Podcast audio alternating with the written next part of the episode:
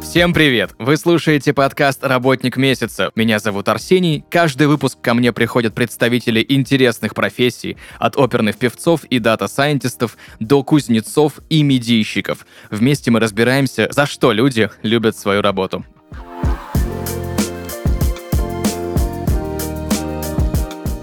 И сегодня в подкасте «Работник месяца» директор компании «Октан Брокер» Сергей Золотарев. Сергей, привет! Добрый день. Сергей, очень много я последнее время в интернете слышу и читаю про инвестиции, про фондовый рынок, про инвестиционных управляющих. Э, Сам пытался даже разбираться в этом, опять же, с помощью поисковиков. Спойлер, получилось как-то не очень. Кто такой инвестиционный управляющий? Давай изначально разберемся с этим понятием и чем он занимается. Давайте попробуем. Я думаю, что тема животрепещущая, поэтому, собственно говоря, мы здесь и присутствуем и разговариваем.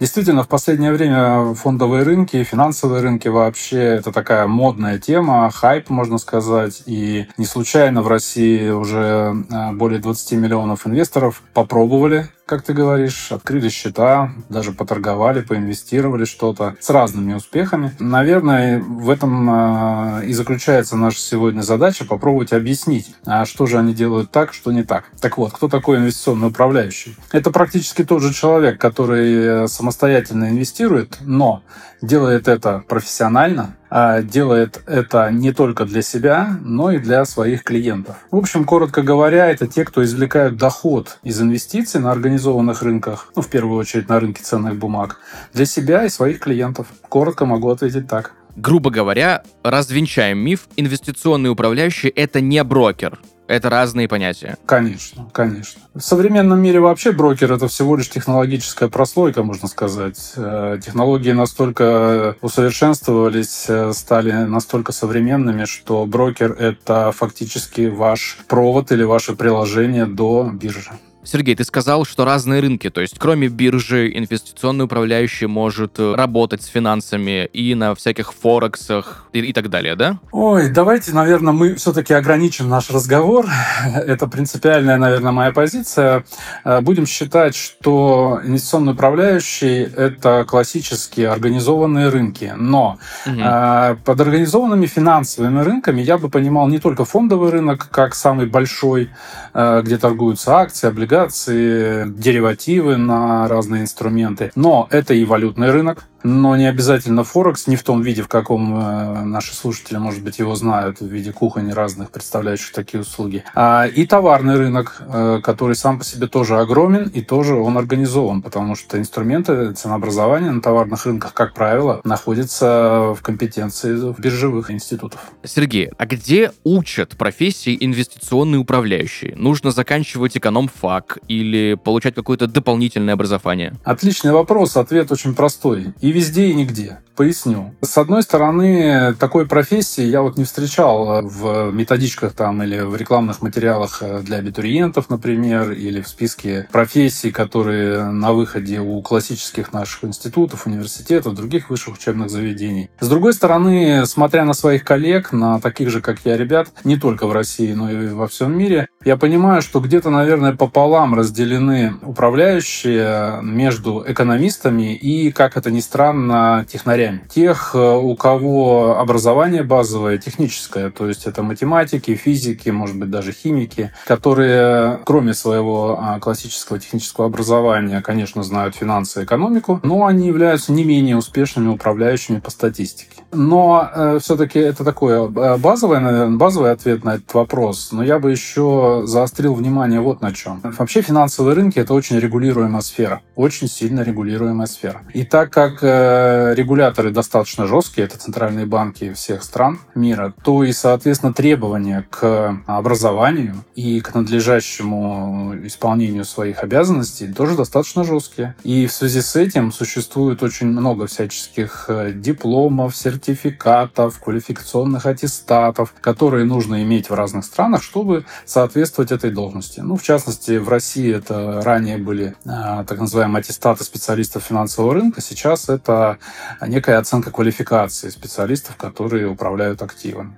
Очень многие, я знаю, почему-то боятся фондового рынка. Почему так происходит? Хороший вопрос. Я думаю, что потому что это сложно и непонятно. Согласитесь, что вообще обыватель часто боится того, что остается за гранью его понимания, или с чем очень сложно разбираться, или до чего руки не доходят, ну и так далее и тому подобное. Так вот, э, финансовые рынки это действительно достаточно сложные механизмы, непредсказуемые, и поэтому э, в обществе складывается постепенно э, мнение, что это очень сложно, а раз это очень сложно, значит это этого нужно бояться. И все это еще и подпитывается, э, очень сильно подпитывается теми, кто уже попробовал, у него не получилось, и особенно теми, кто зарабатывает на этой информации. А как можно на этом зарабатывать? Ну, не ходи туда, там у тебя ничего не получится, а вот я знаю как. Иди ко мне, я тебе продам что-нибудь, какую-нибудь информацию, какой-нибудь совет и так далее, и так далее, и так далее. Вот отсюда и складывается, по-моему, этот миф. Ну да, у нас же есть огромное количество каких-то платных курсов или сайтов, где рассказывают, что вот это все нет, а вот вложить деньги в какой-нибудь что-нибудь, не буду конкретный пример приводить, вот это работает. О фондовом рынке, Сергей, я слышал огромное количество мифов. Некоторые считают, что там можно моментально разбогатеть, как в некоторых фильмах показывают. Либо же наоборот, можно там вложить э, и прогореть тут же. Есть примеры, когда люди бездумно как-то вкладывают и теряют там, просто поставил не туда, ту на операцию, да, и потерял огромное количество денег на комиссиях. Есть наоборот мнение, что фондовый рынок это исключительно про валюту и там про какие-нибудь акции. Давай развеем самые популярные мифы о фондовом рынке. Да, давай попробуем. Я думаю, что все, я даже не перечислю, их действительно достаточно много, основные ты перечислил. Э, я бы объединил даже их, наверное, коротко скажу так. Там точно нельзя заработать, там обязательно обманут, это казино. Если даже ты выиграл, забирай выигрыш и убегай быстрее. Это те мифы, с которыми я лично встречаюсь постоянно, даже в общении со своими знакомыми, э, которые знают, что я уже там 25 с лишним лет занимаюсь этими процессами и никуда пока не убежал и прекрасно себя чувствую. Значит, э, как нужно развеивать эти мифы? Ну, я бы, э, наверное, выделил два основных аспекта. Первый аспект, э, я уже о нем упоминал, это строгая регуляция. Если вы э, хотите иметь дело с фондовым рынком или с финансовым рынком вообще, вы в обязательном порядке должны иметь дело с теми посредниками или теми управляющими, которые находятся под регуляцией то есть обладают всеми лицензиями, разрешениями на свою деятельность. Для этого в современном мире не нужно быть э, Шерлоком Холмсом. Достаточно зайти на сайт регулятора Банка России в России, в частности, и вся информация будет вам доступна в течение секунды. Но это не самая важная, мне кажется, не самая интересная часть. А вот самое интересное, я хотел бы вот на что обратить внимание. Прежде чем задуматься, почему же нас так отговаривают от этого рынка, давайте подумаем, а где находятся наши деньги? Все, у кого есть хоть какие-то сбережения, так или иначе являются, ну, факти фактически их деньги присутствуют на фондовом и финансовом рынке. Объясню. Если у вас есть депозит в банке, это означает, что с достаточно высокой вероятностью, кроме кредитов, банк размещает эти деньги на финансовом и фондовом рынке. Если у вас есть пенсионные сбережения в каких-то фондах, с высочайшей вероятностью пенсионные фонды размещают эти сбережения в, допустим, в облигации государственные. Это тоже фондовый рынок. Если у вас есть какие-либо другие накопления, инвестиции, пусть даже сделанные через паевые инвестиционные фонды, ну, вообще через многие разные институты, это тоже означает, что ваши деньги работают на фондовом рынке. Более того, даже если вы просто застраховали свою квартиру, жизнь, то есть отнесли деньги, какие-то взносы в страховую компанию, ваши деньги тоже работают на фондовом рынке. Тогда, если все профессионалы, с которыми вы так или иначе имеете финансовые взаимоотношения, работают на фондовом рынке, то вот из этого я делаю вывод, что мифы, мне кажется, проще всего развенчивать таким образом, помогая людям сообразить, что их деньги и так работают на фондовом рынке, значит, это не какой-то мифический э, образ э, казино или чего-то подобного. Грубо говоря, мы возвращаемся к любимой всеми финансистами мантре, что деньги деньги должны делать деньги.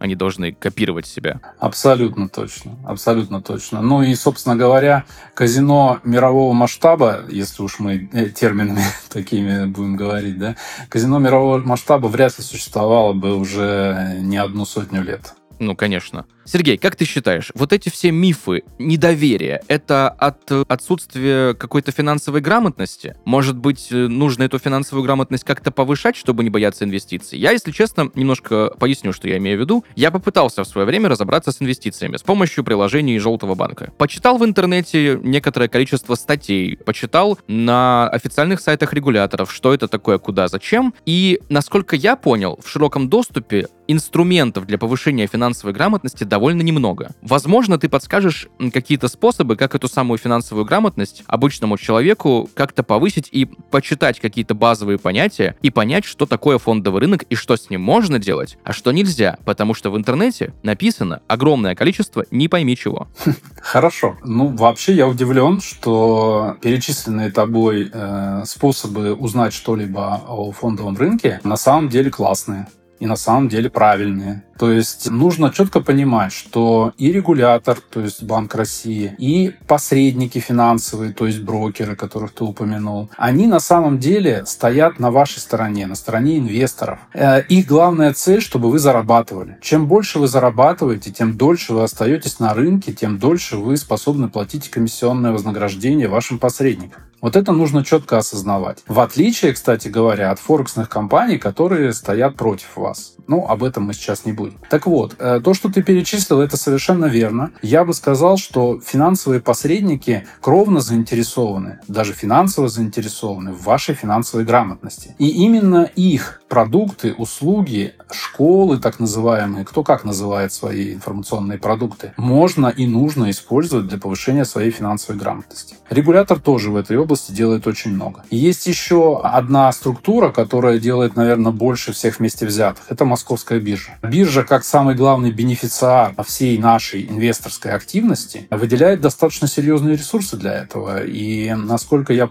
помню, года два назад, по-моему, Московская биржа озаботилась очень серьезно этим вопросом и создала школу Московской биржи. Если зайти на ее сайт, э, я думаю, там будут ссылки сразу. В школе Московской биржи проходят десятки мероприятий в месяц разного формата. И офлайн, и онлайн, и лекции, и вебинары. Разные, разного формата мероприятия, которые призваны как раз повысить финансовую грамотность инвестора. Но я еще хотел бы отметить одну штуку. Финансовая грамотность э, сама по себе это классно, это необходимо, абсолютно необходимо любому современному человеку. Но э, кроме того, что вы э, ограмотнитесь, простите за жаргонизм, вы должны еще уметь бороться со своими эмоциями, потому что рынок сам по себе очень интересен, и иногда человек в процессе своей собственной торговли не обращает внимания, как эмоции захлестывают его. И самое главное, его э, враги в этом смысле это два больших чувства, которые вообще движут рынками. Это страх и жадность. И если вы сможете вместе со своей грамотностью э, овладеть еще и вот этими двумя всего лишь эмоциями, то есть уметь контролировать их, то я думаю, успех придет несомненно. Супер, спасибо большое, Сергей, тебе за подробное разъяснение. У меня к тебе еще, знаешь, какой вопрос? За последние, наверное, ну, лет, лет 10, может быть, чуть больше, постоянно появляются какие-то новости относительно фондовых рынков, что в первый раз такое случилось, да, впервые в истории фондовых рынков, и дальше там что-то происходит, да, то есть мы помним историю с деривативами, мы помним историю с долговыми облигациями разных государств, которые впервые за всю историю существования биржи ушли в минус. Насколько я помню, это был конец 2019 года. Я могу ошибаться, поправь меня, если я не прав. Как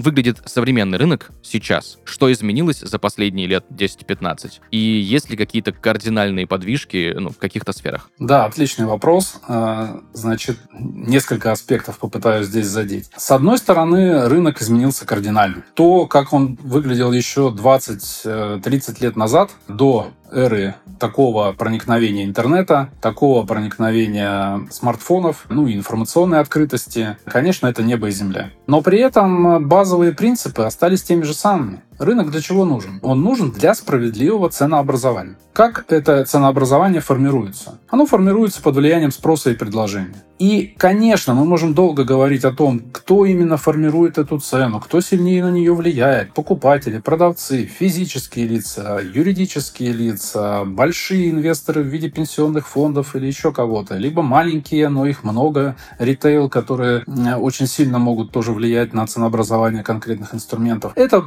э, дискуссия может быть бесконечной. Однако рынок как центр ценообразования остается незыблем, и в этом смысле он не меняется. А вот что происходит внутри России, как он изменился, это действительно большие, две большие разницы, как я уже сказал, э, сегодня и там 15, 20, 30 лет назад. Современный финансовый рынок э, в базе своей остался таким же, то есть это организатор, крупные организаторы торгов. Э, сейчас это биржи. В России их две, московская и Санкт-Петербургская. А в мире их несколько десятков, можно насчитать, самых крупных бирж, как правило, это национальные биржи. И финансовые посредники, которых можно смело разделить на две огромные части. Первая часть финансовых посредников, те, кто помогают вам инвестировать, то бишь э, провайдеры услуг брокерских в первую очередь. И вторая большая часть — это управляющие, которые пытаются заработать вам деньги э, в ответ на ваши инвестиции в них. Мне кажется, что современный рынок э, в той части, в которой ты э, сказал про «никогда такого не было и вот опять», тоже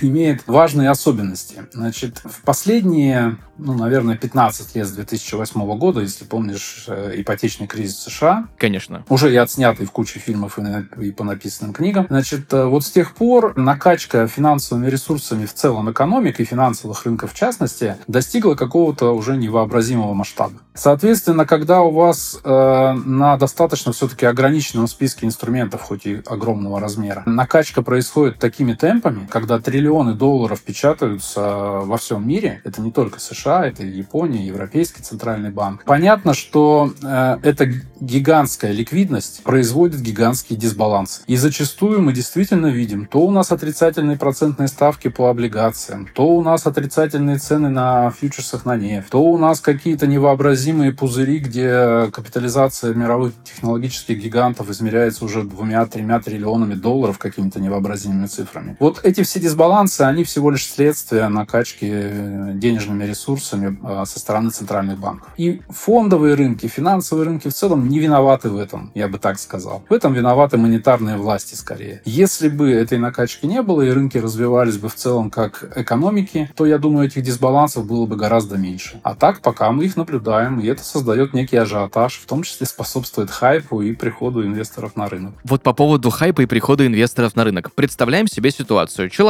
накопил какое-то количество честно заработанных денег и хочет их инвестировать. Он начинает разбираться в вопросе, и ему говорят, есть акции, есть облигации, есть короткие позиции, есть хэш-фонды, есть акции фондов, которые занимаются вкладыванием денег в другие акции, да, если у тебя нет денег купить акцию Apple, ты можешь купить акцию фонда, который занимается акциями каких-то технических компаний, например. Огромное количество информации, даже если все это дело он пытается изучить на проверенных ресурсах, на, в тех источниках, где информация достоверна, в общем, глаза разбегаются. Ничего не понятно. А там еще и валюты, там еще и золото, и ресурсы и так далее. Вот базово, какие на сегодняшний день для инвестора, особенно начинающего, есть способы инвестирования? Сложный вопрос на самом деле, потому что, ну, вернее, я на него могу ответить очень просто и односложно. Способы очень простые. Берете свой смартфон, ноутбук и, или что у вас там есть, находите информацию о ближайшем или самом удобном или самом красивом для вас брокере, открываете у него за 5 минут счет, в России это так, к счастью, и вперед, перед вами все открыто. Но ты прав в том, что действительно ведь сложность рынка, многообразие информации, э, накладывает определенный отпечаток на весь этот процесс, и нужно понимать, а как лучше, как правильно. Так вот здесь у меня достаточно универсальный ответ, э, как для тех, кто приходит к нам, допустим, э, с целью дать деньги в управление, так и для тех, кто просто хочет сам выйти на рынок и попробовать. Универсальность ответа э, следующая. У каждого инвестора, у каждого инвестора есть свой риск-профиль. Он индивидуален. Что такое риск-профиль? Это соотношение вашего желания заработать с тем уровнем риска, который вы готовы нести. И вот это каждый инвестор должен четко для себя осознать. А готов ли он потерять 10% от своих средств? А готов ли он потерять 20, 30, 50% от своих средств? А если он уви- узнал эту цифру о, о себе, то ради какой доходности он готов потерять 50%, допустим, своих средств? И вот отвечая на эти вопросы, на самом деле есть э, и в сети, и у каждого брокера, и у каждого управляющего есть свои анкеты, определения инвестиционного профиля, их несложно найти. Я думаю, люди, людям было бы интересно о себе это узнать. А те, кто уже явля... открыли такие счета, они знают о себе эту информацию. Вот э, в этих анкетах достаточно простые вопросы о вашем материальном состоянии, о ваших долгах, которые у вас есть, кредиты, возможно, ипотека и так далее, о ваших других каких-то финансовых обязательствах, может, вам детей нужно учить в будущем, на пенсию себе откладывать и так далее, о, о уровне ваших доходов, о вашем возрасте, что тоже очень важно. Вот много таких компонент э, складываются в риск-профиль. И если ваш риск-профиль позволяет вам очень агрессивно инвестировать э, с риском там, потерять 50%, но зато ожидая 100% дохода от тех активов, которые вы э, собираетесь инвестировать, пожалуйста. Но если вдруг вы, условно, э, уже человек пенсионного возраста, э, с очень небольшим доходом, но с какими-то сбережениями, то никогда ни один нормальный управляющий или брокер не имеет права и не должен советовать вам инвестировать, э, ну, даже я не знаю, в акции, пусть даже очень хороших и известных больших компаний, потому что чем э, ближе ваша пенсия, тем консервативнее должны ваши инвестиции. И наоборот, чем вы моложе, чем, тем больше у вас права еще на ошибку, и тем агрессивнее могут быть ваши инвестиции прямо сейчас. Вот, поэтому, резюмируя, у меня нету единого э, рецепта в этом смысле и какого-то универсального ответа. Очень важно, понимая свой риск-профиль, действовать строго в соответствии с ним. Окей, давай разберем дальше следующий шаг. Я понял, какой у меня риск-профиль. Допустим, я готов на 15-20% потерь ради каких-то больших прибылей. Как выбрать хорошего управляющего? Вот это очень сложный вопрос, хоть я и уже не первый раз эту фразу говорю. Но действительно вопрос сложный. Почему? Фондовые рынки, финансовые рынки в целом, они непредсказуемы. И мы, как управляющие, обязаны даже делать дисклеймеры во всех своих материалах информационных. Дисклеймеры кратко звучат так. Никакая прошлая доходность не гарантирует такой же будущей доходности. И, соответственно, никакие прошлые успехи этих управляющих не могут гарантировать, что и в будущем они будут точно так же успешны. Про это можно почитать очень много интересного в литературе и в сети, и в статьях разных и так далее. Но я э, все равно сформулирую базовые э, принципы, которые нужно держать в голове, если вы хотите доверить свои деньги управляющему. Первое – это история. Управляющий не должен быть новичком. История нужна не только потому, что вы можете как-то на этой истории посмотреть, а какие были э, результаты этого управляющего. История в первую очередь нужна потому, что только пройдя достаточно сложный и длинный путь на фондовом финансовых рынках, управляющий может сказать, что он видел все. Конечно, все мы не видели, но, но в целом я немножко утрируя остановился бы на этой фразе. То есть, когда вы видели рынки э, падающие, вы видели рынки растущие, вы видели совершенно разное поведение инструментов, и при этом вы почти или всегда зарабатывали, да, то у вас гораздо более вероятна ситуация, что вы продолжите зарабатывать на этих рынках. То есть история – это параметр номер один, на который нужно смотреть. Второе. Управляющий должен быть, э, у него должна быть ясная и понятная стратегия. Я очень настороженно бы относился к людям, которые, ну, часто мы можем сейчас в телеграммах найти такие блоги, которые хватаются абсолютно за все, то есть они и швец, и жнец, и на дуде игрец. Мне не очень верится в успешность такого рода управляющих. Как правило, люди, особенно если это небольшие команды, они достаточно сконцентрированы, они должны специализироваться на каких-то стратегиях. Ну, про стратегии мы еще там, э, надеюсь, чуть попозже поговорим. Вот, но специализация — это, наверное, номер два э, в качестве критерия, который нужно смотреть. Далее, отношение к риску отношение к риску и к вашему риск-профилю. Нужно посмотреть, а какие риски берет на себя управляющий. Это, как правило, есть в его материалах, это есть на графиках в итогах его управления. И соответствуют ли эти риски вашему именно риск-профилю. Потому что если вы идете к управляющему, который инвестирует только, не знаю, там, во фьючерсы на нефть и работает только с ними, а у вас консервативный профиль, ну, мне кажется, что это точно не ваш управляющий. Если же у вас очень хорошие накопления, то мне кажется, что э, различные multi-strategy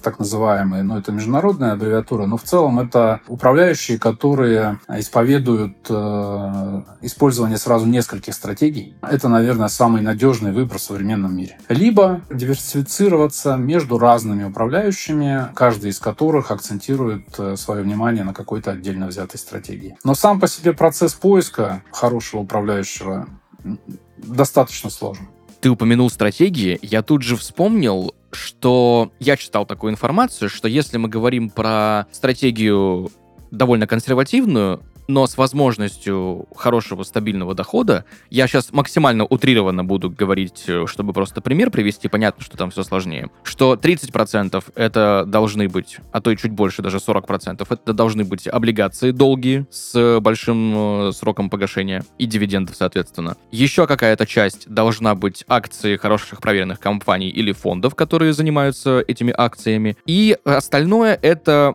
такие вот процентов 10, 15, 20 довольно рисковые бумаги. Совершенно верно. И такая стратегия тоже имеет право на жизнь. Есть э, очень много похожих стратегий, ну, например, знаменитый 60 на 40, э, SPY TLT в Америке. Значит, э, еще раз повторюсь, э, все очень индивидуально и зависит от риск-профиля. В целом, конечно же, любой инвестор средний должен иметь в арсенале набор целых инструментов, и тот, который ты перечислил, вполне себе разумный набор. Вполне себе разумный набор. Зачем нужны консервативные э, инвестиции? Именно для того, чтобы даже в случае каких-то штормов на рынке акций приносить постоянный доход. Зачем нужны агрессивные инвестиции? Как раз, чтобы использовать растущие, в целом растущие рынки акций для увеличения, существенного увеличения своего капитала к возможному времени выхода на пенсии. Поэтому я только поддерживаю такого рода стратегии. Эти стратегии называются пассивными. Это означает, что вы, э, выбрав вот какую-то аллокацию в разные набор активов, как правило, придерживаетесь э, этого распределения э, вне зависимости от того, что происходит на рынках. И в пику этим стратегиям есть активные стратегии. Вот тут как раз нужны управляющие, потому что пассивные стратегии вы можете создать себе сами с современным легким доступом к инструментам э, финансовых рынков. А вот активными стратегиями, как правило, занимаются профессиональные управляющие. По поводу стратегий и активных действий, расскажи, пожалуйста, имеет ли право на жизнь правила, когда у тебя есть какие-то ценные бумаги, допустим, консервативные, которые приносят тебе стабильный доход, и вот так случилось, что в одном из процентном соотношения твоих бумаг вот случилась прибыль, довольно большая. Я слышал, что эти бумаги нужно продать, грубо говоря, так разбить, и купить на них то, где перекос. Ну, то есть, э, если, допустим, у тебя пришло больше денег в консервативных бумагах, то, собственно, собственно, нужно часть продать и купить что-то более рисковое. Это работает или нет? Это работает. Это часть пассивной стратегии. То есть, если у вас, допустим, 60% в облигациях лежит, а там, не знаю, 40 в акциях, давайте простую стратегию рассмотрим, да, и вдруг так случилось, что акции выросли в два раза. Естественно, у вас сильно перекосилась доля, да, этих акций. Теперь получается, что вам нужно продать часть акций, чтобы долю восстановить до 40%, переложить их в консервативные инструменты. Это действительно работает на длинном горизонте а, для консервативных пассивных инвесторов такая схема рабочая вполне. Она не сработала, по-моему, за последние 30 лет один раз. Догадайтесь, в каком году? В 2008? Нет, это был 2022 год. Это про то, что никогда такого не было, и вот опять. Мы, мы живем в такую эпоху, когда мы каждый раз видим какие-то сюрпризы на рынке. Какие есть варианты управления? Ну, мы уже косвенно затрагивали эту тему. Я считаю, что вот для наших слушателей, наверное, в первую очередь полезно знать, что сильно различаются между собой а, пассивные инвестиции и активные. А, вернее, даже пассивные стратегии управления и активные стратегии управления. Причем неважно, сами вы их для себя реализуете или с помощью управляющего. И на стороне управляющих это, этот водораздел очень серьезный, и на стороне э, самих частных инвесторов они тоже могут вести себя соответствующим образом. Могут вести себя как пассивные инвесторы, для этого выбрать, например, какие-то фонды, э, которые привязаны к индексам акций, к индексам облигаций, к товарным рынкам, еще к чему чему-то, а, либо выбрать э, пассивные инвестиции в виде отдельно взятых эмитентов почему-то нравящимся инвесторам, либо могут действовать активно. Это значит, что фактически они переходят в роль трейдеров, э, таких самостоятельных управляющих. Точно так же действуют и профессиональные управляющие. Неважно, чем они управляют. Они могут управлять активами банка, активами индивидуальных частных лиц, активами фондов. Они могут действовать пассивно. Есть куча фондов, которые привязаны к индексам э, мировым акций или к индексам индексам облигаций или к товарным рынкам. Или могут действовать активно, а, когда стратегии фондов э, не зависят от э, поведения каких-либо бенчмарков, к которым они привязаны. Это означает, что внутри управляющие стараются спекулировать акциями, э, делать алгоритмы для спекуляций, делать так называемые global макрофонды, когда, исходя из своего взгляда на макроэкономическую ситуацию, на поведение разного рода активов во всем мире, делать ставки на эти активы, покупать их или продавать, или вставать в короткую позицию. То есть вот активное и пассивное управление, вот это прямо сильно разные вещи. Их практически нельзя, нельзя смешивать, мне кажется. Супер, спасибо большое за такое подробное разъяснение. Сергей, то есть если кратко подытожить, да, если я, допустим, спрошу, из чего должна состоять хорошая инвестиционная корзина, то это все всегда зависит от риск профиля человека. Абсолютно точно. То есть нет какого-то такого золотого совета, который можно дать, что вот покупай точно вот это, вот это, вот это, храни деньги в этом, и все будет окей. Это не работает, нужно индивидуально подходить к каждому случаю. Волшебной пилюли не существует. Э, нужно подходить индивидуально, однако есть базовые принципы, про которые мы уже немножко поговорили, да, допустим, чем старше человек, тем консервативнее, ну и так далее, и так далее. Расскажи, пожалуйста, какие есть продукты в компании, директором которой ты работаешь? Мы компания небольшая, поэтому мы достаточно узкоспециализированные ребята. У меня есть базовый принцип. Наверное, их даже несколько, но вот парочку я озвучу. Первый базовый принцип э, – нужно на чем-то специализироваться. Нельзя объять необъятное, Рынки огромные, инструментов много, способов извлечения дохода и способов инвестиций тоже достаточно много. Давайте все-таки специализироваться на том, что мы качественно умеем делать. Это раз. Второй принцип – это диверсификация. Несмотря на то, что мы стараемся а, специализироваться на том, а, что у нас лучше всего получается, для меня, как для директора компании и для компании в целом, и для наших клиентов в первую очередь, очень важно, чтобы у нас была не одна стратегия, чтобы мы не зависели от а, только одной стратегии управления. Мы хотим стоять не на одной ноге так гораздо устойчивее и мы, и, соответственно, наши клиенты. Поэтому мы э, в разные периоды нашей жизни, а мы с 1997 года профессионально уже этим занимаемся, мы стараемся постоянно разрабатывать, дорабатывать, внедрять и эксплуатировать разные стратегии. Флагманами у нас, наверное, являются две стратегии сейчас, как две ноги, на которых достаточно устойчиво может стоять человек. Первое — это алгоритмы. У меня у самого математический бэкграунд, я математик, и Алгоритмы — это то, что избавляет нас от многих и многих э, эмоциональных, э, эмоционально даже, скажем, неприятных типов поведения на фондовом рынке. Мы сами разрабатываем, эксплуатируем, постоянно дорабатываем и внедряем а, алгоритмические стратегии на российском фондовом рынке. Значит, алгоритмам не присущи такие эмоции, как страх и жадность, которые, как мы уже выше отметили, очень негативно, как правило, влияют на размер счета клиента. И понимая это, мы, как математики, достаточно давно, еще с 2004 года, начали разрабатывать собственные алгоритмы. Сначала они были достаточно узконаправленные, арбитражные, помогали э, зарабатывать только для компании, но мы где-то уже к 2012-2013 году вывели их для своих клиентов. И с тех пор они кормят и нас, и наших клиентов, и даже немножко похвастаюсь, э, в настоящий момент мы за последние пять лет являемся лидерами рейтинга доверительных отдельных управляющих Московской биржи. Можно на бирже найти э, ссылочку на этот рейтинг со среднегодовой доходностью более 48%. Это наши алгоритмы, которые мы да, сами эксплуатируем. Да, в этом случае нам точно есть чем гордиться. Э, второй, наверное, флагманской стратегии мы, к сожалению, поздновато ее нашли. Э, к нам присоединился всего лишь чуть более трех лет назад партнер еще один, который создал и совместно мы с ним теперь эксплуатируем стратегию стратегию стоимостного инвестирования. Она может быть интересна нашим слушателям тем, что это фактически повторение успеха, попытка повторения успеха Уоррена Баффета. Думаю, что Баффета знают все, периодически слышат о том, как он а, с завидной регулярностью бьет чьи-то рекорды. Но фонд Уоррена Баффета, он очень большой. Сейчас я не помню, я не помню точно, по-моему, около 100 миллиардов долларов у него. И ему достаточно тяжело становится зарабатывать большие проценты, но он это умудряется делать. Вот его инвестиционная стратегия, инвестиционная инвестиционная философия – это стоимостное инвестирование. И вот теперь у нас тоже есть такая стратегия, которая с завидной регулярностью уже четвертый год обгоняет американский рынок э, более чем в два раза. А это очень сложно сделать, обогнать американский рынок. Вообще сложно сделать. Еще сложнее сделать на длинном горизонте. Больше трех лет это тоже уже не, маленький горизонт. И еще сложнее сделать, обогнав в два раза. И вот все это пока у нас получается. Будем надеяться, что и дальше продолжит получаться. Сергей, что тебе больше всего нравится в твоей профессии? Хороший вопрос. Так, давайте я, наверное, разобью ответ на две части. Время же идет, люди взрослеют и меняются. Наверное, когда я начинал этим заниматься, то я достаточно рационально мыслил, и рациональность выливалась вот в какое соображение. Фондовые рынки – это, наверное, самый короткий путь думающему человеку к деньгам.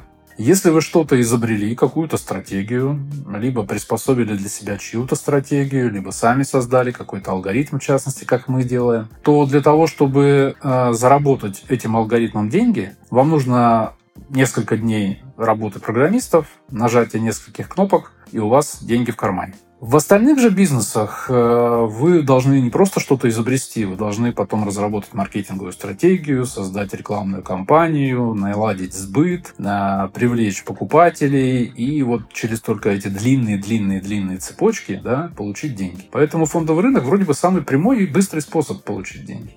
Вот, наверное, это прельщало молодого человека, меня давнишнего, а, и я попробовал. Вот. Но так долго находясь уже в профессии на рынке, я понял, что на самом деле э, уже стал немножко философом. Все-таки э, больше всего рынки привлекают своим драйвом, своей динамикой и своей непредсказуемостью. А, это как, э, это, хоть, хоть я и против этих слов, типа там казино и так далее, но здесь есть что-то вот такое нерациональное, скорее эмоциональное, которое заставляет привязываться к этому э, рынку вообще, к этой деятельности вообще, и э, чувствовать себя достаточно комфортно, несмотря на то, что вся эта деятельность постоянно сопровождается стрессом. Можно ли это сравнить с некой золотой лихорадкой, но только, естественно, в гораздо меньших масштабах? Нет, ни в коем случае.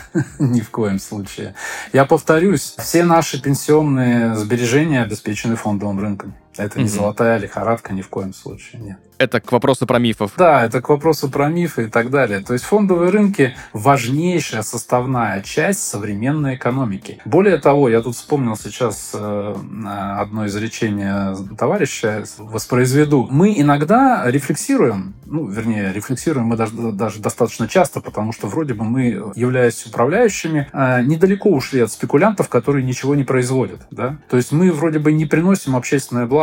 И в этом смысле, может быть, э, испытываем негативные эмоции окружающих. Ну, что ж вы там делаете? Вы только спекулируете акциями, облигациями и еще черт чем пойми. Вот. Э, на самом деле, рефлексируя, мы пытаемся сами себе задавать этот вопрос а, и как-то на него отвечать. А действительно, привносим мы что-то полезное для экономики или нет? И вот э, я прочитал эту фразу, и она, мне она очень близка. Э, я считаю, что мы производим. Мы производим ликвидность. Без ликвидности нет настоящего ценообразования. Без ликвидности не существует многих-многих рынков. А без рынков не существует накоплений, сбережений и так далее и тому подобное. То есть эта цепочка, она достаточно короткая и емкая, и, мне кажется, понятная. То есть если не будет э, правильного ценообразования, э, очень многие сектора экономики будут э, выглядеть совершенно по-другому. Вот эту ликвидность мы производим. Это очень интересная мысль, потому что я об этом никогда не задумывался, а сейчас вот ты рассказал об этом, и я сижу, ну, такой, ну, ну да, очень короткая, замкнутая, понятная цепочка.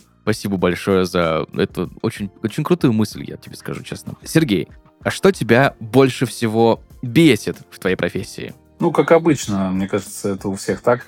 Обратная сторона той же самой медали. То есть, э, если есть какие-то положительные вещи, да, то смотрим на обратную сторону и понимаем, вот это бесит, наверное. Ну, слово бесит я бы не использовал, но я четко отдаю себе отчет в том, что э, эта работа крайне нервная, а это работа в постоянном стрессе, потому что просто по-другому рынки себя не могут вести. И я знаю, наверное, всего лишь единицы людей, которые прямо совсем умеют абстрагироваться, очень хорошо умеют абстрагироваться от э, такого дикого стресса. В, в основном же все-таки, какой бы ты опытный ни был, какой бы ты флегматичный не был по характеру, ты все равно будешь пропускать через себя тонны этого стресса, которые точно не помогают становиться здоровее. Вот. Э, это такая оборотная сторона этой медали. Бывали ли случаи, когда инвестор приходит, э, вкладывает деньги, на фондовом рынке случается какое-то ну, какое-то что-то, да, и инвестор уходит в минус? И, соответственно, о господи, как так получилось? Вы что? Вы забрали мои деньги, верните все обратно. Ну, то есть, как люди реагируют? Ой, люди реагируют совершенно по-разному, и такие реакции, как ты описал, тоже бывают, но крайне редко. А я считаю, почему крайне редко? Потому что вот вся индустрия, э, наша индустрия финансовых посредников и индустрия управляющих, она действительно нацелена на то, чтобы клиент не терял по возможности. На рынках может происходить все, что угодно, и клиенты действительно теряют. Но в 2022 году мы, наверное, ну, процентов 90 клиентов потеряли свои деньги. Но мы же понимаем, что, наверное, крайне малое количество управляющих э, могло бы предвидеть или справиться с этой ситуацией. Ну, мы, мы, кстати, заработали своим клиентам очень хорошие деньги в 2022 году. Это я не про себя жалуюсь. Так вот, у клиентов, конечно, могут быть разные реакции на это, но если управляющий и посредник финансовый в виде брокера грамотно оценили ваш инвестиционный профиль, и вы действовали строго в соответствии с ним, и управляющий действовал строго в соответствии с ним, то никакой катастрофы произойти в этом случае не должно. И жаловаться клиент тоже не должен, по большому счету, если все было сделано в, строго в соответствии с, в рамках его инвестиционного профиля. Естественно, когда ты говоришь про 22 год и потеряли деньги, это какая-то часть, это не все деньги, нужно понимать. Конечно, конечно, конечно. Это, кстати, очень хорошее замечание. Я все время забываю про это, но иногда мне напоминают, и спасибо, что ты напомнил.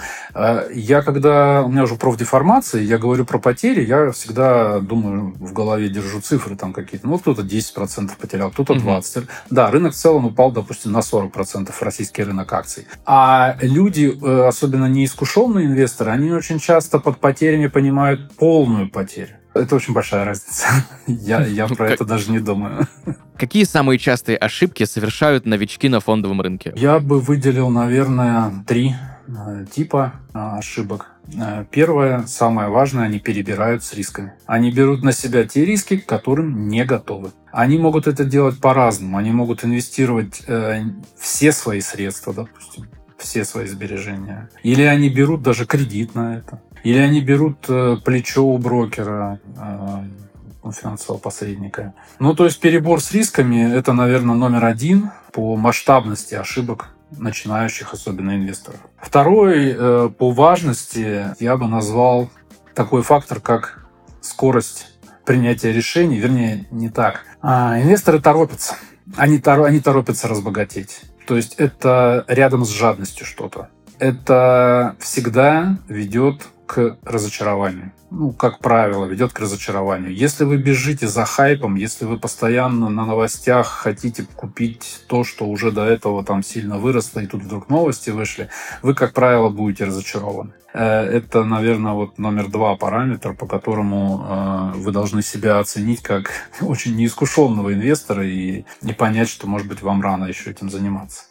Ну и номер три, э, мне кажется, это сейчас очень тоже важно в современном информационном мире. Как правило, начинающие инвесторы слушают тех, кто громче кричит, а не тех, кто правильные вещи говорит. У нас же в современном информационном мире это не только фондового рынка касается, да, это вообще средств массовой информации в первую очередь касается. Кто громче кричит, у кого лучший рупор пропаганды, да, тот и побеждает в борьбе за умы неискушенного инвестора. Это не всегда правильно и даже чаще неправильно. Ну вот, наверное, три такие основные ошибки. Еще раз, это перебор с рисками, торопится инвестор и слушает не тех. Спасибо большое за разбор этого довольно непростого вопроса. Сергей, в завершении нашего сегодняшнего разговора, что бы ты порекомендовал начинающему инвестору? Я, наверное, здесь буду очень краток. Я бы порекомендовал полюбить инвестиции. А, полюбить инвестиции именно потому, что это ваше будущее. Вы этим занимаетесь не потому, что это модно, популярно или э,